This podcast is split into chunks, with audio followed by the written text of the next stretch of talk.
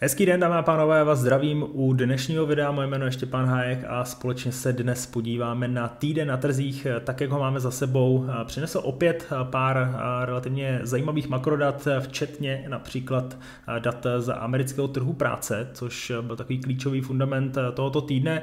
Nicméně ten minulý týden byl především o náladě, která se přelila z toho týdne minulého, kdy proběhlo sympózium v Jackson Hall ve Spojených státech, vystoupili tam centrální bankéři, zástupci centrálních bank z celého světa, včetně samozřejmě Jeremy Paula, guvernér americké centrální banky, a ten tou svou rétorikou a přímočarým výstupem uklidnil trhy, nebo vrátil trhy zpět na zem, vrátil je zpět do reality.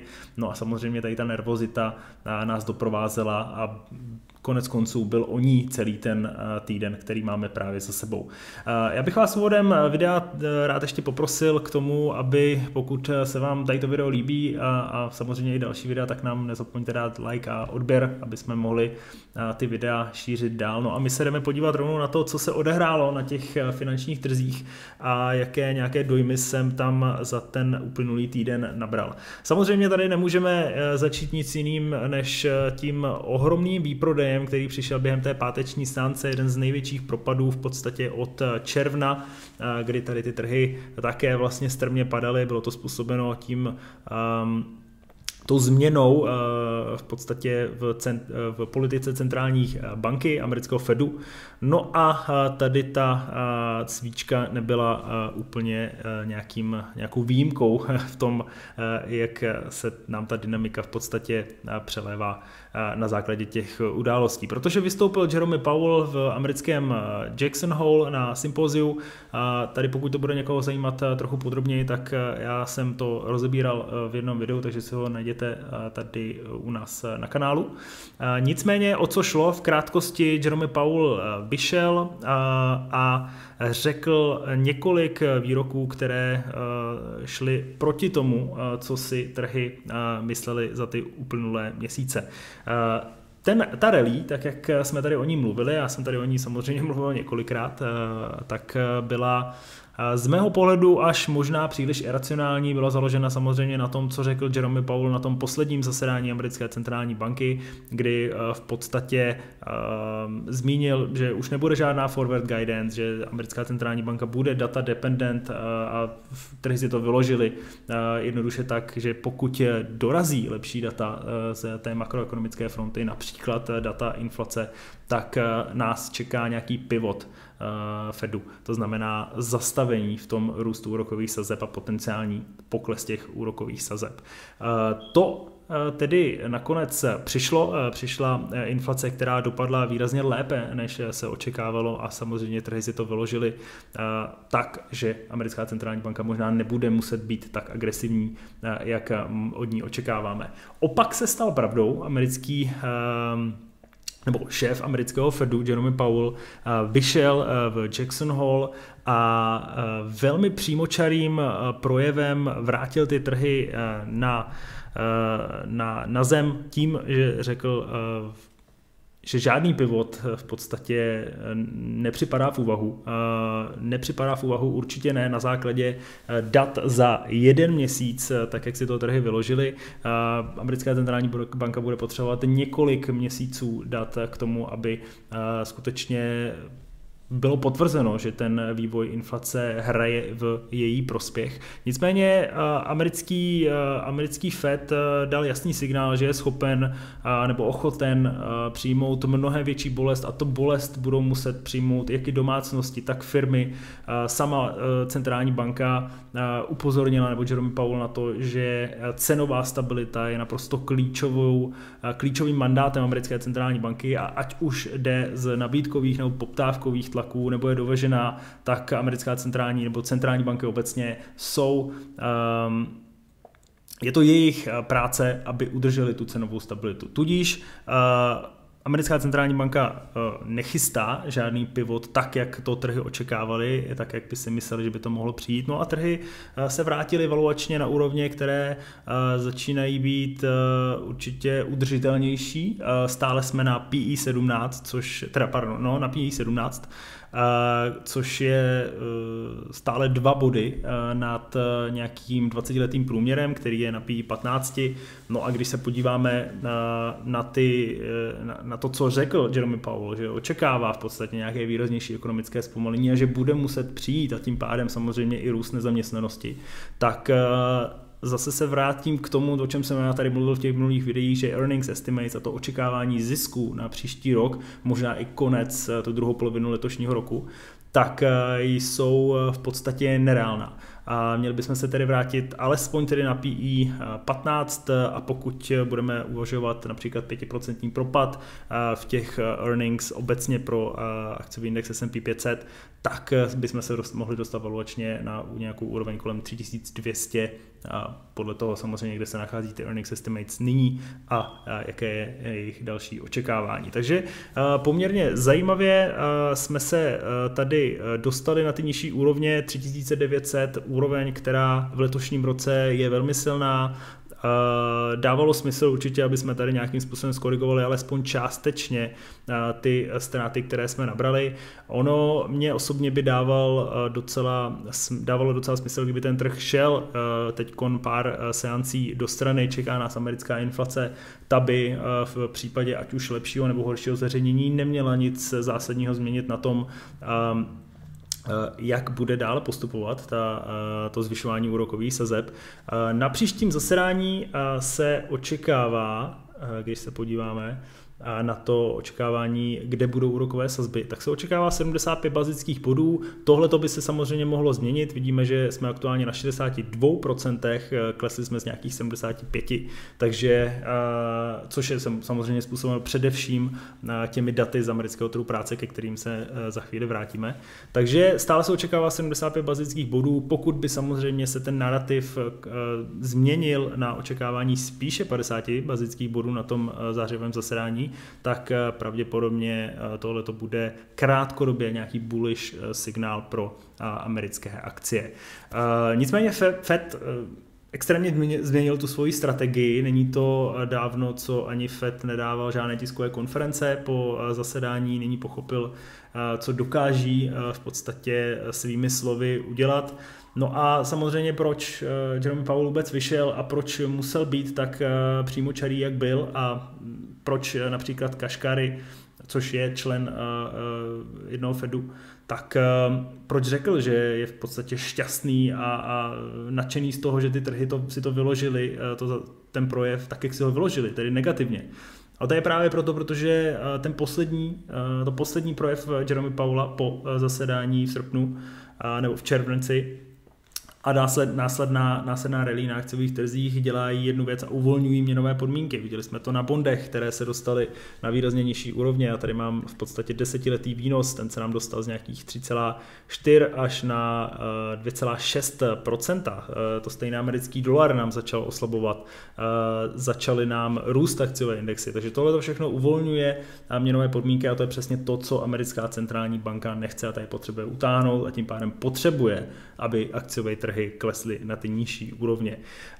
Nějaké výraznější výprodeje já osobně bych neočekával, ta ekonomika stále je na tom dobře, když se podíváte na bilance některých společností, jako jsou například banky, tak jsou skutečně velmi silné, i spotřebitel z pohledu míry zadlužení a míry úspor na tom není vůbec špatně, takže tady bych úplně nechtěl predikovat nějaké výrazné jako propady o nějakých 40-50%, ale pokud budeme otestovávat ty low, které tam máme, tak to skutečně může být ještě hodně zajímavé, ale už tohleto je cena, pokud jste dlouhodobý investor a chcete být v tom trhu dlouho, tak abyste se tam nějakým způsobem zapojili, protože je tam hodně společností, které zase valuačně začínají být určitě hodně zajímavé. Ale samozřejmě všechno se to točí kolem recese, která by mohla přijít už jenom z nějakého historického pohledu, protože od 40. let pokaždé, když se inflace dostala nad 5%, tak ta recese, nestalo se nic jiného, než že by právě přišla ta recese.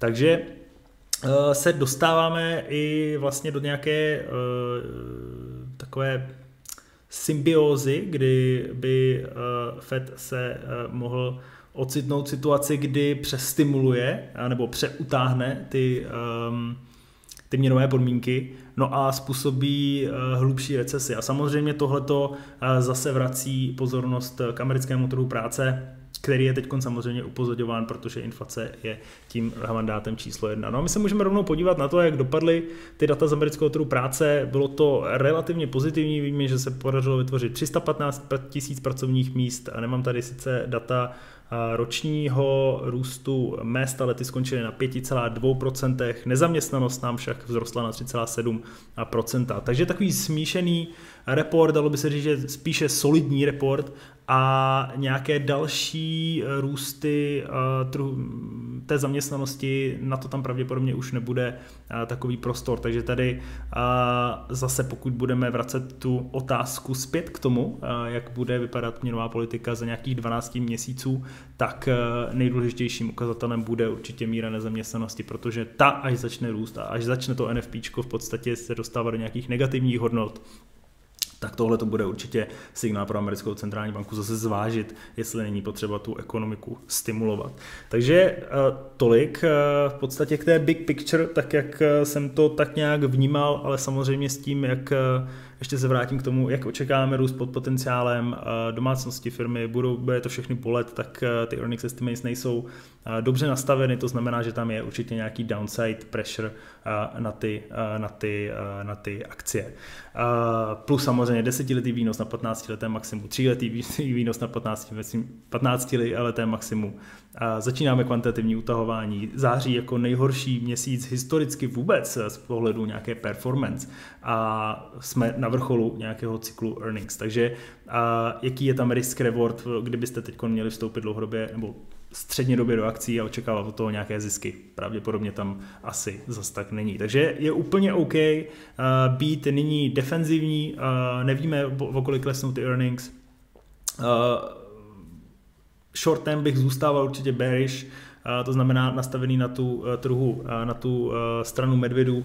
Long term určitě nemá smysl nic jiného, než zůstávat bullish a věřit tomu, že v podstatě za 3 a 5 let zase ten ekonomický cyklus se otočí, ty problémy, které tady máme, už vymizí a budeme tady mít zase jiné problémy, ale ty trhy dlouhodobě jsou nastaveny samozřejmě na růst, takže tady je to pozitivní především z toho dlouhodobého pohledu, ale technicky s pod 100 denním, pod 50 denním klouzovým průměrem, pod 200 denním klouzovým průměrem, historicky tohle to jsou nějaké ukazatele a signály k tomu, že se tam shiftuje to momentum a je to v podstatě historicky začátek nějakého trendu. Samozřejmě jakoby kde v tuhletu chvíli být a už nám to ukázali i energetické trhy minulý týden, tak jsou to společnosti v sektorech, které historicky během recese dokážou nějakým způsobem expandovat, ať už earnings nebo ty multiples. A je to samozřejmě znovu a zase sektor energetický, je to sektor healthcare, sektor zdravotnictví, který stále je valuačně docela zajímavý, dá se to tam hrát přes XLV nebo nějaké další ETF na ten zdravotnický sektor, ale o tom nechci především mluvit, protože ten minulý týden byl o tom Nadgasu a mimochodem ještě bych tady doplnil, tady mám tedy sice graf Nasdaq, ale ještě bych doplnil k tomu, že sektorově vidíme v podstatě nějaký konec toho cyklu, to znamená slabé banky, silné utilities, materiály, healthcare a tak dále. Takže vidíme tady Nasdaq, samozřejmě ta situace byla mnohem složitější na tom evropském trhu.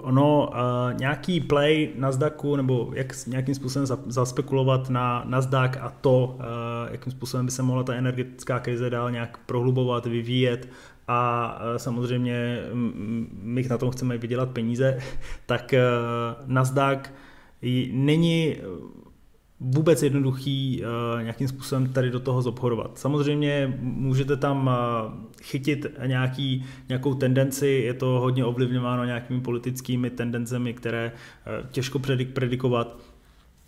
Samozřejmě čím výše, čím rychleji ten trh roste, tak tím samozřejmě větší prostor se otvírá pro nějakou korekci. Co je možná mnohem zajímavější, tak spočítat si prostě 1+1 a jsou tu stále velice zajímavé firmy jako PSX, tady Philips 66, vidíme, že ta úroveň, teda ta společnost samozřejmě od začátku roku v nějakém lehkém zisku, společnost zabývající se rafinerací, přepravou, konec konců i jako logistikou, marketingem petrochemických produktů, zemního plynu, NGL, LNG, jsou také aktivní ve výzkumu a vývoji nových zdrojů energie, takže tohle to může být jedna z těch firm, která může pomoci v podstatě nějakou expozicí právě v tom energetickém sektoru, který, ať už říkám, kvůli té energetické krizi jako takové, tak samozřejmě kvůli tomu, že je sektorově, nebo ten sektor samotný je taky zajímavý právě z ohledu toho, co jsem říkal, že říkal Jeremy Powell, co se očeká od té ekonomiky, co se čeká od toho soft landingu, softish landingu nebo spíš hard landingu v té ekonomiky, takže tohle to je jeden z možných způsobů. Pak je tam Apache, což má ticker APA, taky nezávislá společnost energetická, která dělá v podstatě research, vyvíjí, vyrábí zemní plyn, ropu, kapalný zemní plyn, LNG, takže všechno vlastně nám taky tady hraje v podstatě v tu myšlenku toho exportu LNG do Evropy a do těch ostatních zemí, které teď na tom jsou špatně. Pak tady mám Tellurian, což je taky zase LNG společnost, také valuačně zajímavější díky tomu, jak teď nám ten sektor trochu silní, že. No a pak tam jsou ještě další, Halliburton, což obecně nějaký společnosti v segmentu té ropy nebo ropných služeb, by se dalo říct, protože objevila se spousta informací pro ropu, aby šla níže, ale zatím je stále poměrně vysoká poptávka. Když se koukneme na WTI, tak aktuálně za $88 za barel. Nicméně i ropa může vlastně v Evropě při vyplnění zásobníků přejít na ty ropné deriváty, nebo Evropa v podstatě po tom vyčerpání těch zásobníků, takže tady to zase může vrátit tu ekonomiku o trochu níže. Německo chce zase, nebo byla tady ta debata o tom znovu spuštění těch uhelných elektráren, takže určitě poptávka po ropě s omezenou nabídkou, s relativně malými investicemi v průběhu let do toho sektoru stále vytváří spíše surplus ve formě toho převisu poptávky, i když prostě ruská produkce je stále poměrně rezilientní, udržuje se v podstatě téměř stejných úrovních jako před tou válečnou invazí.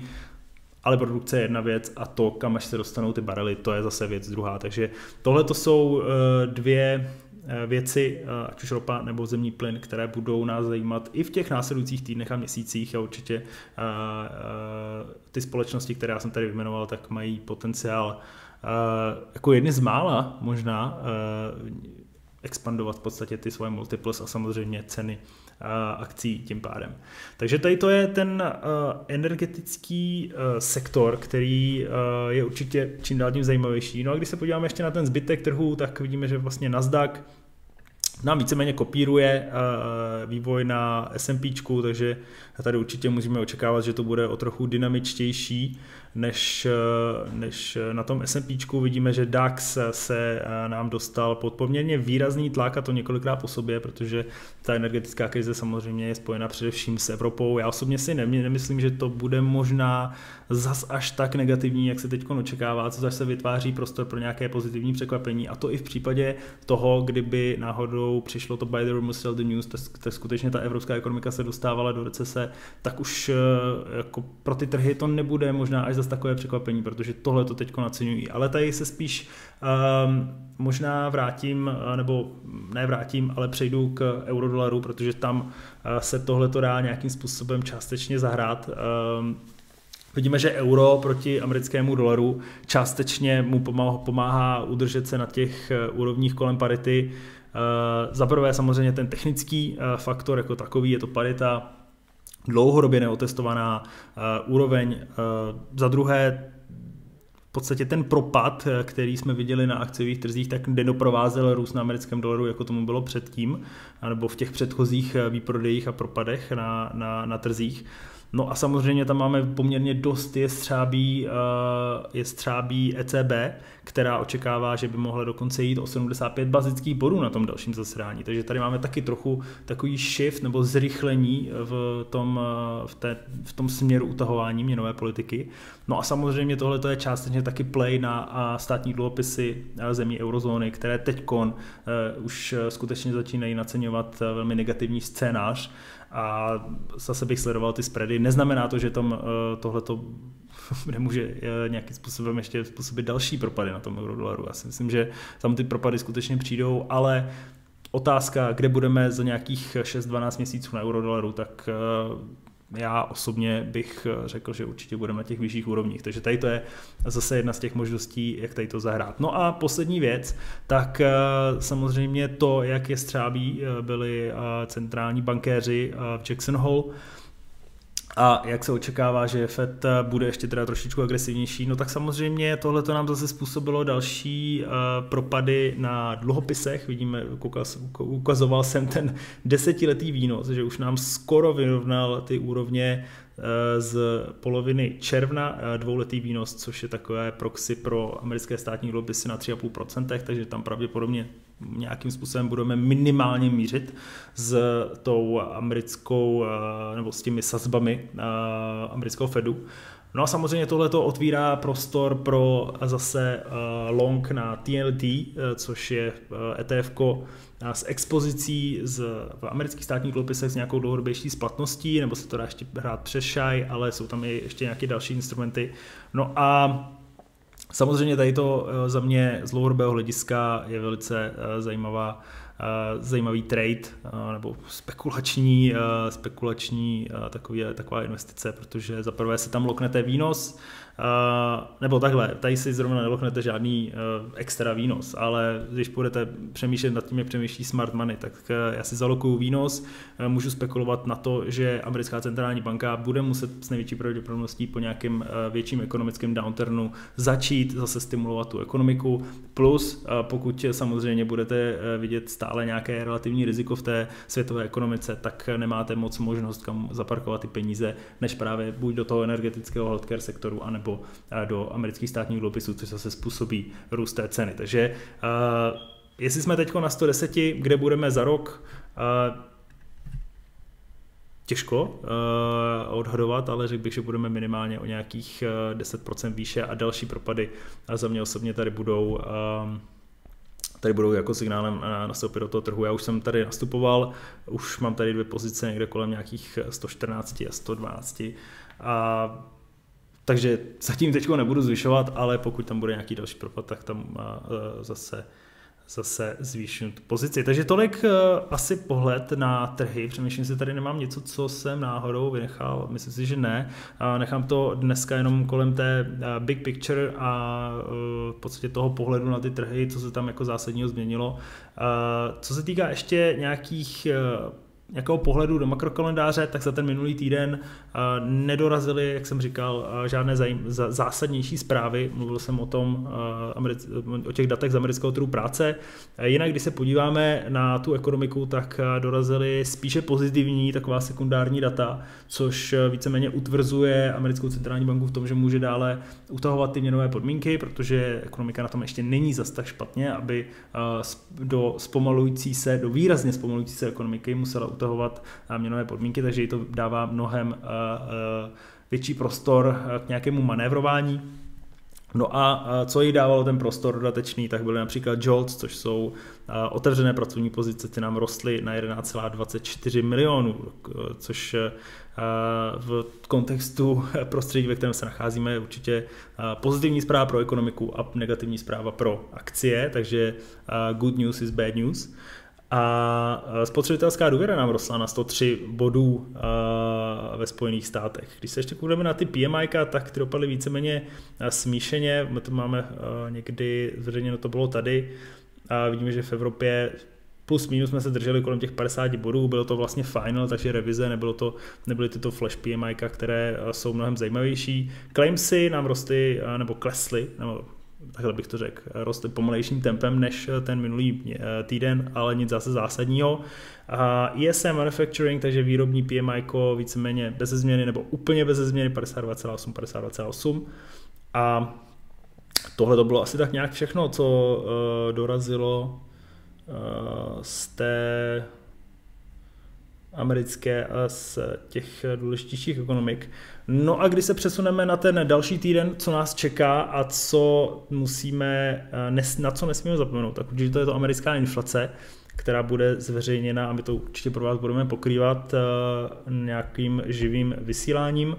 Jinak tam máme zase nějaký PMI ze zemí eurozóny, v úterý tam bude zasedat Australská centrální banka, budou zveřejněny ISM PMI za sektor služeb ve Spojených státech, bude zasedat Kanadská centrální banka, bude tam projev Messnerové a Brainarda za FOMC ve středu, takže tady na to určitě bych si dal taky pozor a bude to samozřejmě ještě doprovázeno všechno zasedáním Evropské centrální banky ten příští týden, takže tady na to bych si určitě dal také pozor a pak dáme kanadskou inflaci během páteční seance. Takže tolik asi, co se týká toho, co očekávat od těch trhů, co se týká obecně, co očekávat od těch trhů, od S&Pčka. Jak jsem zmínil, očekával bych nějakou konsolidaci s postupným poklesem té ceny na ty nižší úrovně. Větší výprodej, uvidíme, bude tam zveřejněna americká inflace, takže tohle to tam může sehrát hodně velkou roli, ať už na jednu nebo na druhou stranu.